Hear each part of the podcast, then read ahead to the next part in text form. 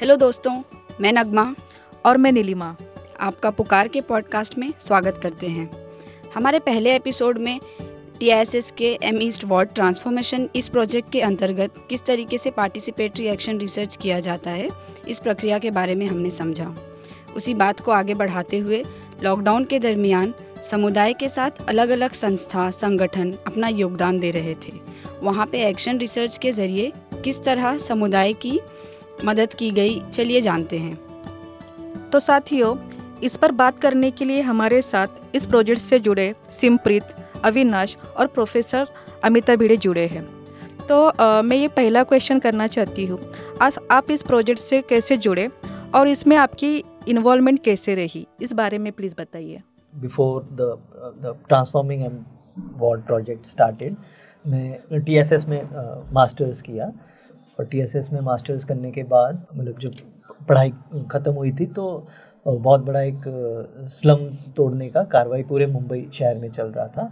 और तो कुछ एक सात छः सात महीने के समय में कुछ अस्सी हज़ार घर पूरे मुंबई भर में तोड़े गए थे। और उसमें से बहुत ज़्यादा जो घर हैं, एक बड़ा हिस्सा जो है एम वार्ड की जो बस्तियाँ हैं जो शिवाजी नगर का बड़ा जो इलाका है मंडाला हो गया नवो साठे नगर हो गया जे नगर हो गया, महाराष्ट्र नगर हो गया तो यहाँ पर ये बस्तियों टूट रही थी। और क्योंकि T S S M ward में ही है और टी एस एस का एक तरह से जो एक इतिहास रहा है, वो एक सोशल वर्क कॉलेज होने के नाते कि जो समुदाय के साथ अलग अलग तरह से वहाँ पर पढ़ाने वाले जो अध्यापक हैं और और जो स्टूडेंट्स हैं, वो हमेशा एक समुदाय के बीच में रहकर क्योंकि काम करते हैं तो वो एक रिश्ता हमेशा से रहा है। और उसी तरह से मेरा भी एक रिश्ता ये इस वार्ड के साथ हुआ। आई थिंक एक रिक्वेस्ट ये आई 2017-18 में कि यहाँ पर तब हमारे सक्षम इस कार्यक्रम के अंतर्गत 2011 के रिपोर्ट के बाद एक जो चीज़ निकल के आई, वो आउट ऑफ़ स्कूल बच्चों को लेकर थी और उनके, खैर आउट ऑफ़ स्कूल और ऑप्ट आउट ऑफ़ स्कूल के एंगल को थोड़ा बगल में रखते हुए ये भी देखें तो कम से कम एक वैल्यू है कि भाई आपका 2009 में right to education act R T I गया था। तो हाउ डू यू इंश्योर कि सारे बच्चे जो उस एलिजिबल उम्र के हैं, वो कम से कम शिक्षा में हो और आठ के बाद भी आठवीं स्टैंडर्ड के बाद भी वो आउट ऑफ़ स्कूल ना हो। तो उसके लिए ये था कि भाई बच्चों का सक्षम होना पढ़ाई में। ये अगर विषय है तो उनको किस तरह से हम लोग सपोर्ट करें? और उसके लिए फिर एक इनिशिएटिव सेक्शन नाम का किया गया था, जिसमें पूरे वार्ड में जो बस्तियाँ जहाँ पर ज़्यादा बच्चे आउट ऑफ़ स्कूल जाते हैं, पर दूसरी संस्थाएँ जहाँ काम नहीं कर रही हैं, उनका सर्वे करते हुए, वहाँ के लोगों से बात करते हुए केंद्र बनाए गए सी बी स्थापित की गई और उन सी की कैपेसिटी बिल्डिंग करने की प्रक्रिया एम वार्ड ने शुरू की एज अ प्रोजेक्ट और उस प्रक्रिया में जो फिर एक बीस पच्चीस टीचर्स जुड़े हुए थे, सेंटर मैनेजर्स थे और उनके ट्रस्टीज़ थे, इन सब का इकट्ठा काइंड ऑफ़ एक visioning come next action preparation करने के लिए मुझे रिक्वेस्ट की थी कि can you facilitate that kind of a session की, जहाँ पर हम लोग ट्रस्टीज़ की बात समझें, जो सीबीओ से आए हैं। सेंटर मैनेजर्स की बात समझें और टीचर्स की बात समझें और उनके अनुभवों को साझा करने की कोशिश करें। तो वो मेरा पहला एक एक्सपोजर रहा। तब से पहले फिर मैं पहली बार एम्बॉर्ड आके ये सारी सिस्टम देखी और फिर उनके साथ में एक दो दिन की कार्यशाला हमने वर्कआउट की थी। तो लॉकडाउन में ये प्रक्रिया आगे किस तरह बढ़ी और उसमें आपकी भूमिका क्या थी? आप उस बारे में कुछ बता सकते हैं? हम लोग जब अपना काम बढ़ा रहे थे उसको कंसोलिडेट कर रहे थे डॉक्यूमेंट कर रहे थे तभी लॉकडाउन डिक्लेयर किया गया। तब एक टाटा इंस्टीट्यूट के लेवल पर एक, एक कमेटी बनाई गई टास्क फोर्स उस टास्क फोर्स में नेचुरली इस तरह से समुदाय के प्रतिनिधि थे तो जब वे जुड़े तो काफ़ी सारे रिसोर्सेज को पुल करने में, लोग वापस पैदल जा रहे हैं तो उसको देखने में टेलीमेडिसिन जैसे कुछ इनिशिएटिव शुरू में हुए कम्युनिटी किचन जैसी प्रक्रिया चलेगी जिसमें सरकारी प्रक्रिया में पचास रुपये पर मील पर कम्युनिटी के साथ उसको करो तो सत्रह रुपये पर मील कॉस्ट आ रही थी। तो इतना कॉस्ट इफ़ेक्टिव तरीके से बिना वेस्टेज के समुदायों ने जो पहल दिखाई थी उसको सपोर्ट करके हम लोग कुछ थोड़ा मदद कर पाए और ड्राई राशन का सपोर्ट भी काइंड ऑफ़ दे पाए। और जब पहला लहर ख़त्म हुआ और तब जाके आई थिंक एक एडिशनल अपॉर्चुनिटी इस तरह से मिली कि हमको दूसरी लहर से पहले टाटा ट्रस्ट की सपोर्ट से हमने कम्युनिटी लेड एक्शन और पार्टनरशिप प्रोग्राम काइंड ऑफ़ शुरू किया, जो आई थिंक 2011 के बाद थोड़ा सा एक बड़ा स्केल का काइंड ऑफ़ प्रोजेक्ट था कि जिसमें हमको चालीस हज़ार घरों तक पहुँचना था। क्योंकि कोर आर्ग्यूमेंट ये था कि आज ये, जो सारी ही प्रक्रियाएँ शासन या प्रक्रियाएँ कर रहे हैं वो वो केयर के एंगल से नहीं है। ना उसको मेडिकल इमरजेंसी डिक्लेयर किया गया है और ना ही उसको डिज़ास्टर की तरह देखा जा रहा है। रिलीफ को भी मतलब आपको खुद को ही घर में बैठना है, भले आप घर पे मर जाओ, पर लोग नहीं बैठ पाएँगे, इसको एक्नॉलेज शायद नहीं किया जा रहा है। तो क्या इसको केयरफुल तरीके से केयर की कम्युनिकेशन से हो, किया जा सकता है क्या? इस फिलोसॉफी से एक, फिर एक आई थिंक बेंचमार्क के रूप में क्लैप प्रकल्प को सोचा गया अमिता द्वारा। ना तो रिलीफ पहुँचना और ना ही केयर पहुँचना। और उसमें आइडिया था कि हम चालीस हज़ार घरों तक पहुँचे। और चालीस हज़ार घरों का, उस तरह का डेटा हम कलेक्ट करें, जो कि इमरजेंसी में निर्णय लेने के लिए काम आ जाए। जो कि कोमोरबिलिटी समझने में काम आ जाए। जो कि ज़रूरतमंद कौन है और कौन नहीं है, इसके इंडेक्सिंग बनाने के लिए थोड़ा काम आ जाए। और उसके आधार पे फिर ये सारी प्रक्रिया बनी। हमने समुदायों से लगभग पचपन कम्युनिटी रेजिलेंट फेलोज चुने, जिनके लिए हमारे पास छः महीने के लिए थोड़ा सपोर्ट अवेलेबल था। और उनके माध्यम से ये डेटा कलेक्ट काइंड ऑफ़ किया गया। साढ़े सात सौ से हज़ार घरों के पीछे एक व्यक्ति और वो कम्युनिटी रेजिलेंट फेलो फिर मोबाइल में उनकी ट्रेनिंग ऑर्गेनाइज की गई। उन्होंने मोबाइल ऐप के ओपन सोर्स ऐप के माध्यम से जानकारी भरी। एक सर्वे करने के लिए कम से कम बीस मिनट काइंड ऑफ़ लगते थे, जो चालीस चालीस, बयालीस हज़ार घरों के दरवाजे हमने खटखटाए उसमें से लगभग पाँच छः हज़ार लोगों ने क्लियरली मना कर दिया। छः एक हज़ार लोगों ने मतलब वो दरवाजे बंद थे क्योंकि लोग गाँव जा चुके थे, क्योंकि ये बिल्कुल फ़र्स्ट वेव की बात की बात है जब आई थिंक हम बात कर रहे हैं नवंबर, दिसंबर की मार्च के बाद जब धीरे धीरे खुलना शुरू हुआ। छब्बीस हज़ार घरों ने विश्वास दिखा के, छब्बीस बस्तियों में हमने ये सर्वे किया। बस्तियों को चुनने की प्रक्रिया भी एक इस तरह से रही कि मोस्ट वलनरेबल बस्तीज़ हम किस तरह से चुन पाएँ? जहाँ पर हमने पहले काम किया है या पहले काम ना भी किया हो, पर जहाँ पर हमको वलनरेबिलिटी लगती है और बिल्ड फॉर्म भी अलग अलग तरह के हैं वलनरेबिलिटीज़ अलग अलग तरह के हैं। कुछ फोकल पॉइंट्स जो आज जिस तरह से आए थे तो इनके साथ संपर्क रहा है लॉकडाउन से पहले लॉकडाउन के बाद भी। उनसे चर्चा करते हुए फिर survey kind of roll out हुआ। हमने लगभग I think about two and हमने नवंबर मिड नवंबर में सर्वे शुरू किया दिसंबर जनवरी तो पचहत्तर दिनों में we have done twenty six thousand household with an like number of inputs in that and I think वो अपने आप में बच्चों की काफ़ी बड़ी मतलब सक्सेस थी, क्योंकि वो सर्वे में ट्रेंड नहीं थे। शायद पहली बार उन्होंने मोबाइल पे सर्वे शायद किए थे। काफ़ी सारे डेटा को क्लीन करने में शायद हमको ज़्यादा टाइम भी लगा।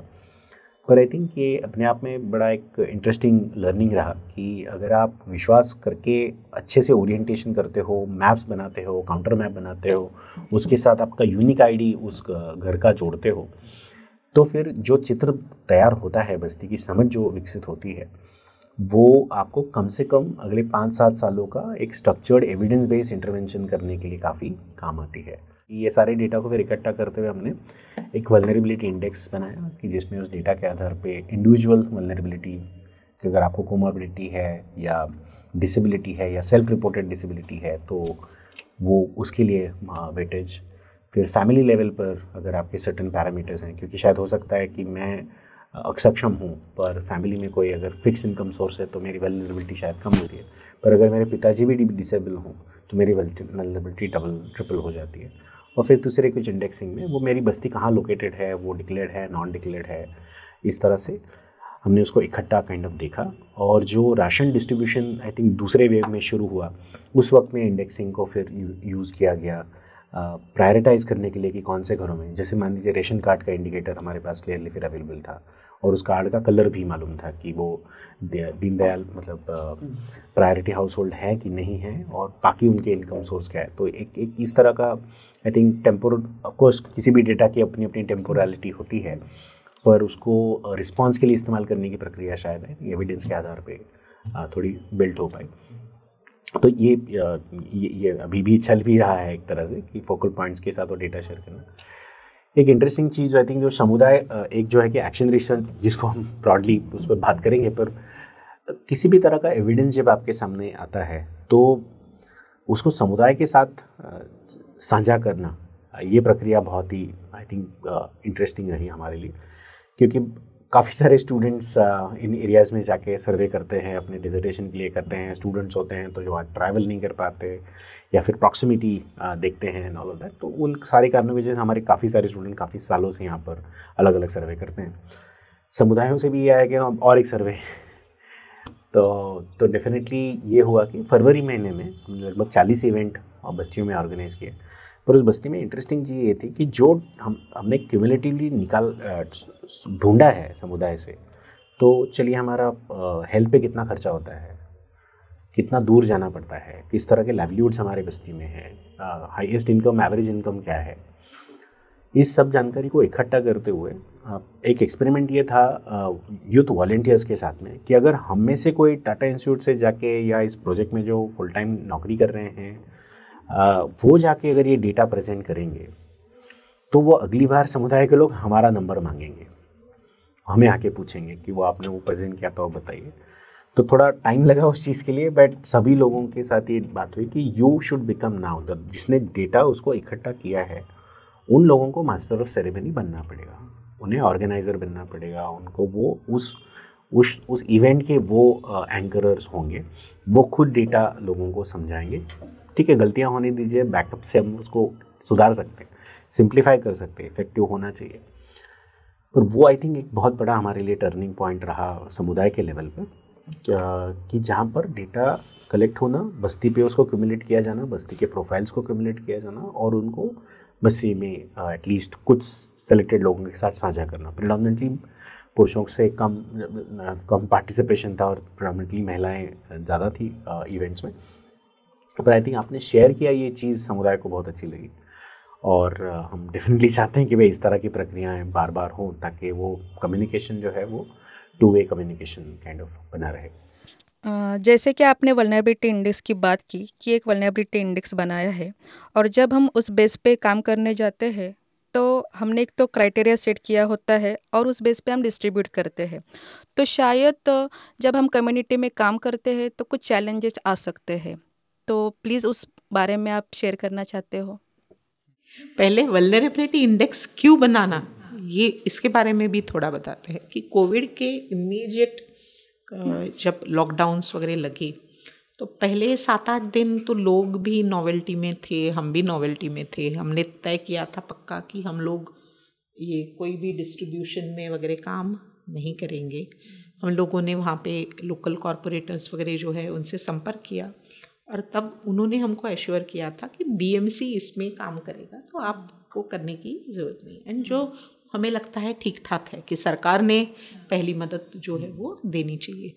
लेकिन धीरे धीरे जैसे एक पंद्रह बीस मिनट पंद्रह बीस दिन होने लगे तो लोगों के घर में खाने का दाना नहीं चूल्हा जल नहीं रहा है, लोगों के हाथ में काम नहीं ये सारे इश्यूज़ बहुत ज़्यादा पैमाने पे उभर के आगे आने लगे।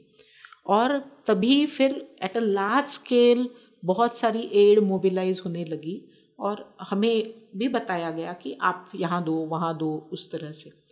ये जो तरीका था डिस्ट्रीब्यूशन का तो उसमें ना बीएमसी को कोई ज्ञान है कि कम्युनिटी में कौन गरीब है, कौन ज़रूरतमंद है, किसको कहाँ और कितना पैकेट्स फ़ूड का भी जैसे उन्होंने कहा, देना चाहिए और ना हमें भी ज्ञान था।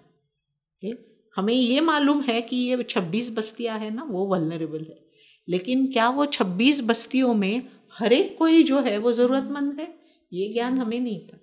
तो हमें ने, हम हम लोग इतना कर पाए कि जो पूरा वार्ड को आ रहा था तो हम प्रेस करके हम लोग ये उनको बोल पाए कि आप ये बस्तियों को दे दो ओके वो बस्तियों में जाने के बाद सी बी ओज जहाँ पे जागरूक थे, वहाँ पे हम लोग सी बी ओज को ये बता पाए कि आप प्रेफरेंस दो कि आपके यहाँ अगर कोई वुमेन हेडेड हाउस होल्ड्स हैं, जहाँ पे कमाने वाला ज़्यादा कोई नहीं है तो वहाँ पे ज़्यादा दे दो ओके ये बट डेटा कुछ नहीं। और इससे फिर ये रियलाइज़ हुआ कि ए कि हमें ये देखना और धीरे धीरे ये रिपोर्ट्स बढ़ने लगे कि जो खाना जा रहा है वो कहीं पे ऐसे ही फेंका गया है। बराबर? लोग उसको ले नहीं रहे हैं या धान जो है ऐसे लोगों के घर में पड़ा हुआ है और किसी के पास कुछ भी नहीं है। अन्ना भाऊ साठे नगर में हम लोगों ने छोटा रेशन का एक डिस्ट्रीब्यूशन किया और जिनके घर में डिस्ट्रीब्यूशन किया था, वो शायद बहुत दिनों से भूखे पड़े थे, उसी रात वो गुजर गए। और ये ऐसी घटनाएँ जो थी, वो काफ़ी शॉकिंग थी और जो हमें ये बतलाने लगी कि देखो, आपकी ये बस्ती जो है, वो वलरेबल होगी हाउसिंग इश्यूज़ के लिए, लेकिन उसमें भी जो अलग अलग घर है, उसमें अलग अलग स्थिति है ओके और फिर जाके वो घर के अंदर भी वहाँ पे अगर कोई डिसेबल्ड है या कोई बूढ़ा है, कोई छोटी बच्ची है तो उनकी भी स्थिति बहुत अलग अलग है। तो इसलिए ये तीन चीज़ें हमारे दिमाग में थी वलनरेबिलिटी इंडेक्स बताते हुए कि a trying to identify communities which are vulnerable और उसके पैरामीटर्स अलग अलग होंगे। फिर within those बस्तीज identify household which are vulnerable और उसके पैरामीटर्स अलग होंगे. And then there are going to be some things for which individuals within the house are vulnerable तो ये तीन लेवल्स पे हम लोगों ने वलनरेबिलिटी इंडेक्स जो है वो तैयार करने की कोशिश की. अभी ये इंडेक्स जो है हम लोगों ने उसमें दो मिक्सेस थे.